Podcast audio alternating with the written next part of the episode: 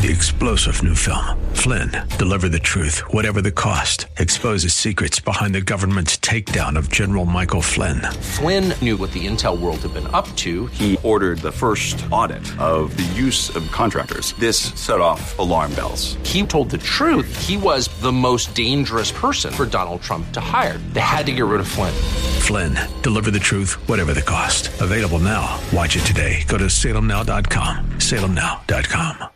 This is Chuck Olmstead. I'm with Ward Tanneberg. He's associated with the Widows Project. Actually, uh, Ward, you've been at Westminster Chapel for a while now, correct? Uh, yes. My wife and I came back to the Northwest from California in nineteen ninety-nine. ninety-nine. And, uh, yeah, I was on staff as the executive pastor at Westminster for seven years, and then... And my wife was minister to women during that time. And then I retired again. And uh, the next year I was asked if I would be the director of, a, of an organization that was that I'd been working with, a Christian Association Serving Adult Ministries. We worked with with uh, lay leaders and pastors who whose primary focus was those in the second half of life. Before I sat to interview with you, I was thinking about there's such a strong emphasis on youth ministry, which is so important. And the mindset is is that our kids are going through so many struggles. And while that's very true, just because we've had life experiences, the second half of life can be just as much of a struggle, can it? Yes. Having been involved in youth ministry during seasons in my life, I'm really into that mentally now, not so much literally, but I love the kids and the young people and believe that we should be focused on them. But uh, ageism in society, and uh, it flows over into the church, it's a very real issue because we tend to see the gray hair or the blue hair as someone who's no longer engaged significantly, and so which is is really totally incorrect. But the church's emphasis or reaching out, I think I think that churches that have a lot of older people almost apologize sometimes. You know, we got so many older people here this morning, when in fact, if we realize what a treasure potentially there is to mine among the older people, it would be a great thing. Uh, kids don't often don't have, well, some of them don't have... Um, come from homes that are single parent, or they don't have their grandparents living in the area. And if connection can be made, the story really is that if young people leave the church after they go away to college, that if they have someone to come back to, not the church so much as an individual who has taken an interest in them, who's been like a mentor or a, a kind of a surrogate grandparent, they come back to that person. And if if the older adult is guided and encouraged to stay connected to the kids as they go away to school, that relationship can be a really profound experience for both. During your ministry time, I'm sure you learned a lot uh, as seeing people go through the transitions of life, uh, seniors that were going through transitions, and some of them becoming widows and widowers as they were Uh, transitioning, and then uh, that that same experience happened to you, and I'd like for us to just talk about that for a little bit. Uh, tell me about your wife. My wife, her name was Dixie, mm-hmm. Dixie Lee Barbie. She was from Tulsa, Oklahoma, which is kind of south, and um, came from a home that was very difficult, an absent absent father, an angry mother, uh, two older brothers who just got out of the house as quick as they could. And and so she grew up in that environment. I met her uh, in Tulsa, and as over a period of months, we developed a relationship. And after we'd known one another about about a year and a half, we were married. We were married young. I was uh, nineteen and she was twenty. So we were married for fifty-nine years. We were partners in life and as parents and and grandparents, and of course in ministry, because she uh, was also on the pastoral ministry team, usually in a focus on women. The um, although she we we worked together a lot with married uh, couples, and we did some uh, work with uh, a seminary that had a course particularly focused on marriage and the ministry. So we did uh, a lot of that during our years. We had um, we had two children, three grandchildren, uh, four step-grandchildren, and uh, two great-grandchildren. Mm.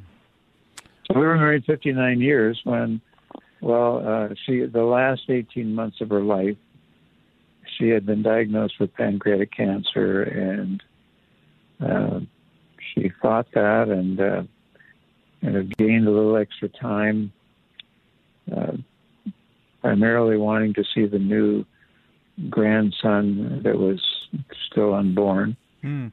So she got to be there for the birth, and and that was important to her.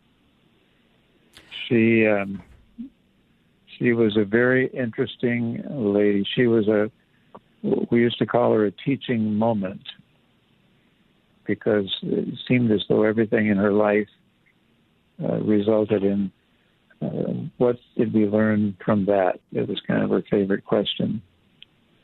So um, in the end of her journey, we talked for a while about, because I'm a writer, we talked for a while about, oh, we're going to write her story. And she finally said, well, if you're going to fill the, the story with teaching moments, then you have my permission. Hmm. Otherwise, she said, it's just another story. So I wrote the book Sacred Journey, and it's her, it's her story, our story, memoir, and um,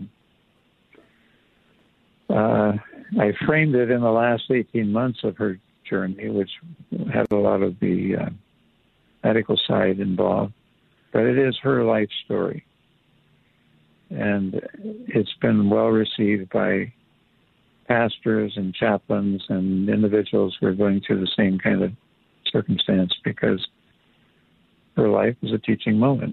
Well, tell me about and, a few of those moments uh, of her life that, that you developed in, in the book.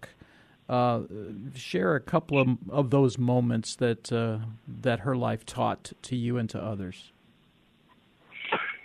Well, I think one of the things that we learned, actually, um, that became a teaching moment for both of us was from a friend of ours who became uh, a kind of a long-distance mentor to me. His name is Jim Houston. Doctor Houston was uh, one of the founding principals at um, Regent College in Vancouver, B C. And I was and asking him to come and speak at a conference in Dallas that we were having for ministers to older adults, and and uh, so I said, Dixie and I are going to come up and take you out to lunch and get better acquainted. So we drove up to Vancouver, and when I arrived, discovered that instead of going out to lunch, he had prepared lunch, and uh, his wife was uh, had full-blown Alzheimer's. So as we're sitting around the table, uh, he asked me to pass the blessing on the food, and I I started, but before I got going, she had heard him say, pray for the food, and so she started in, and she prayed a lovely prayer. And at the end, Jim looked at uh, at me, and he said, these are the golden years. And I thought to myself, well, you know, some, he's, it's kind of a offhanded comment, and he said, no, no, really, he said, these are the golden years. These are the years that I get to love my wife without ever having any thought of gaining anything in return. Mm. Well, Dixie and I talked about that on the way home, and it was just such a profound moment. And um, it was only a few months later that uh, she was diagnosed with pancreatic cancer, and I got to realize just how important what he had said had become for me. It was that was a teaching moment. Sure. Well, Dixie um, involved herself with women uh, mentoring. She was a consummate mentor, even when she was uh, in her last weeks uh, and months of her life, women would come to our home, and she would lay on the couch, and, and they would sit on the floor because they wanted to hear her. They wanted to ask questions of her about life and about marriage. And um, she she loved younger women. She loved working with them. So the teaching moments, you know, she had, um, uh, as I said, she grew up in this very dysfunctional environment. And um, I, we can't honestly say that her mother was was any kind of a good example. It was just a very hard relationship. But when we married, my wife became acquainted with my mother, and my mother um, taught her so many things that her mother had never done. And they developed this incredible uh, mother-daughter-in-law relationship. My sister used to say, well, in a joking fashion, well, Mom loves Dixie more than she loves us. And uh, they just had this this wonderful relationship, and it went it went both ways. Mm-hmm. My mother taught her out of her own maturity and the things she learned along the way, but Dixie um, taught my mother as well. Uh, my mother came from a very uh, faith-based, religious, uh, conservative kind of uh, situation, so a lot of legalisms. And uh, Dixie, that was not her style. And so between the two of them, they, they kind of reshaped one another's lives. And it was a beautiful thing to watch, actually. Tell, uh, Ward, as, as we're um, uh, talking about this process then, as she was in her uh, decline as far as her health is concerned, obviously since you were writing a book at about that same time, there must have been an awareness that there was going to be a final chapter. And and as you were processing that with her, what was the kind of conversation that you would have as far as as the final chapter in her book? Well, I think initially, I mean, we both knew that with the particular illness that she had, uh, we weren't going to get out of this alive. So the most we could hope for medically was maybe four or five years, providing she was able to respond positively to the chemo and radiation treatments. So we decided, and she decided, and I concurred with her, that that was what she wanted to do. And so during the weeks and months that we went through this process, uh, she gradually became aware of that finality was closer than than either of us had hoped for. We were hoping for the four or five years, but we were not getting even the two years. And initially they had told us that if she didn't do anything, she maybe had five or six months. So um, during the times that we were together talking, we talked about um, a lot of end-of-life issues. We read uh, Randy Alcorn's, we read, I should say, Randy Alcorn's book on heaven. Um, I would read that out loud to her, and uh, we'd have our coffee in the morning. Uh, and that was a that was a good kind of conversation, because her her mind and her heart was turning toward that um, reality, that life here on, in this world was going to soon be over, and uh, and she was going to be with the Lord.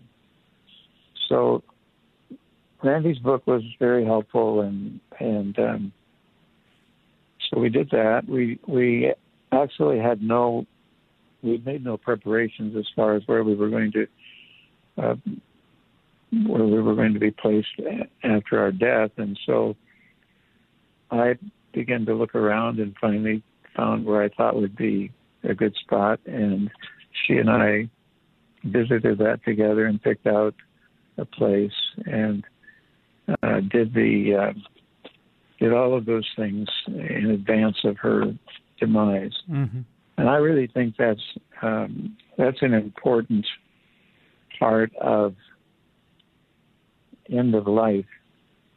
It is so important not to leave the um, undone things that we should do uh, that that suddenly our children are faced with. What are we going to do with Dad? What are we going to do with Mom?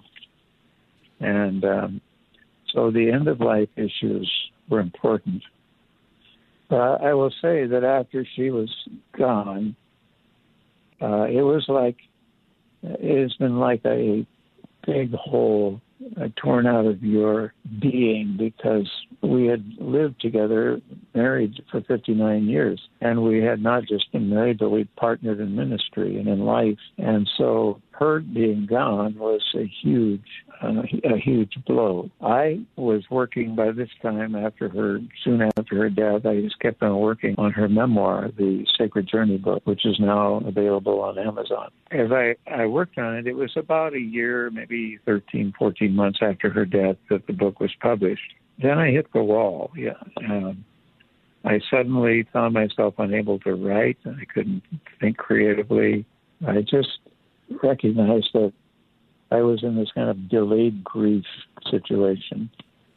And I know that some people are are like that. You know, you go for a while and then things quiet down and and uh, time has passed and suddenly it hits you, the finality.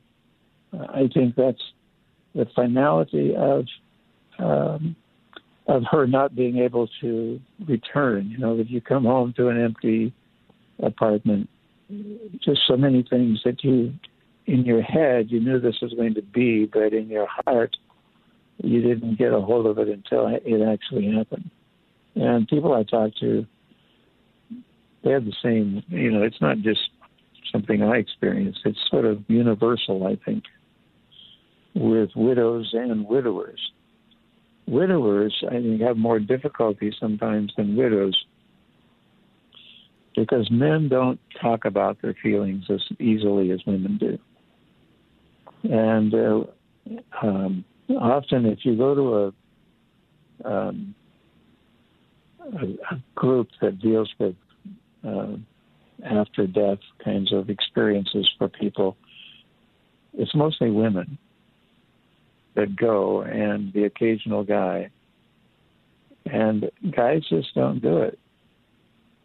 And so they kind of huddle with their own um, inner conversations going on and um, buck up and, you know, um, uh, there's no, there's no, what was the saying? There's no crying in baseball.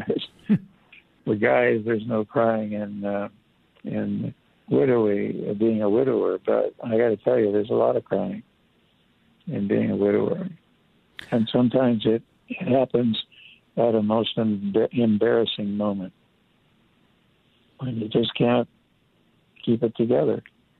I had the advantage of, I've got a group of men, professional businessmen and uh, and doctors and whatever, who meet in my home every week. Um It's part of an organization called C three Leaders. So I'm, I've been leading a group for about eleven years. And every once in a while, a new guy shows up and becomes part of the group. So we have maybe sixteen to twenty guys in the group. These these men were like bands, uh, like a band of brothers for me. And uh, um, they lived through it with me. They uh, cared for me. And they learned as they watched. So they, so they gave to me, but they also learned from watching a guy go through the situation. And the other thing I've been told uh, is that the book, Sacred Journey, is is somewhat different because it's a man writing about the loss of a wife, as opposed to most books on grieving are written by women. Again, it's it's the problem that widowers have, that, that we just don't talk about our stuff enough. I try to get, when I can, I try to get together with guys that just need a cup of coffee. We go get a latte somewhere at Starbucks or Woods or wherever. And it's amazing how guys one-on-one open up and tell you their story. Uh, Ward, as you uh, are are aware of the Widows Project and the goals uh, that are are desired, uh, how what do you see in the value of, of the Widows Project and, and what they're wanting to accomplish with widows and widowers? They desire to provide materials and um, resources, perhaps even counseling and that sort of thing for widows and widowers is part of the game plan, viewing the fact that in many churches uh, and other organizations, for people who don't go to church, they don't have that resource available. So so that's the, it's a kind of uh, caregiving ministry and an outreach ministry. As we're wrapping up here, Ward, I'd love for you again to share the name of the book. If someone wants to reach out to you, if they have any questions of you, is there uh, some contact information that you can provide? Sure. Uh, of course, the book, Sacred Journey, is one of my books. It's, you can find them all on Amazon. I write a weekly blog, blog called Perspective, and you can just put my name in, Ward Tanneberg, uh, in your browser. And uh, or ward tanneberg dot com, which takes you to my website, and and uh, if you subscribe to the to the blog, it comes directly to your email each week. It's free, and it um, it focuses on life after fifty, leading and learning and leading in life after fifty. So well, for the... me personally, if you just you can just put my name, ward tanneberg dot com, Ward at ward tanneberg dot com, and that's my uh, contact email. Very good, very good. Well, the uh, the website again is Ward, W A R D, Tanneberg, T A N N E B E R G dot com. And Ward, I want to thank you for uh, joining me on this uh, The Widows Project uh, recording, and uh, thank you for sharing your story. Three-star General Michael J. Flynn, head of the Pentagon Intelligence Agency, knew all the government's dirty secrets. He was one of the most respected generals in the military. Flynn knew what the intel world had been up to. He understood its funding. He ordered the first audit of the use of contractors. This set off alarm bells. The explosive new documentary, Flynn, Deliver the Truth, Whatever the Cost, and covers the facts behind this scandal. Flynn told the truth. He was the most dangerous person for Donald Trump to hire. I find out the worst enemy that I'm going to face in my life is right here in America. They took my assessment and they wanted me to change it. And I was like, I'm not changing it. They had to get rid of Flynn. With in-depth interviews, archival footage, and never-before-seen personal records of the man behind the headlines. I just felt like I was drowning. Flynn, Deliver the Truth, Whatever the Cost. Available now. Watch it today. Go to salem now dot com. salem now dot com.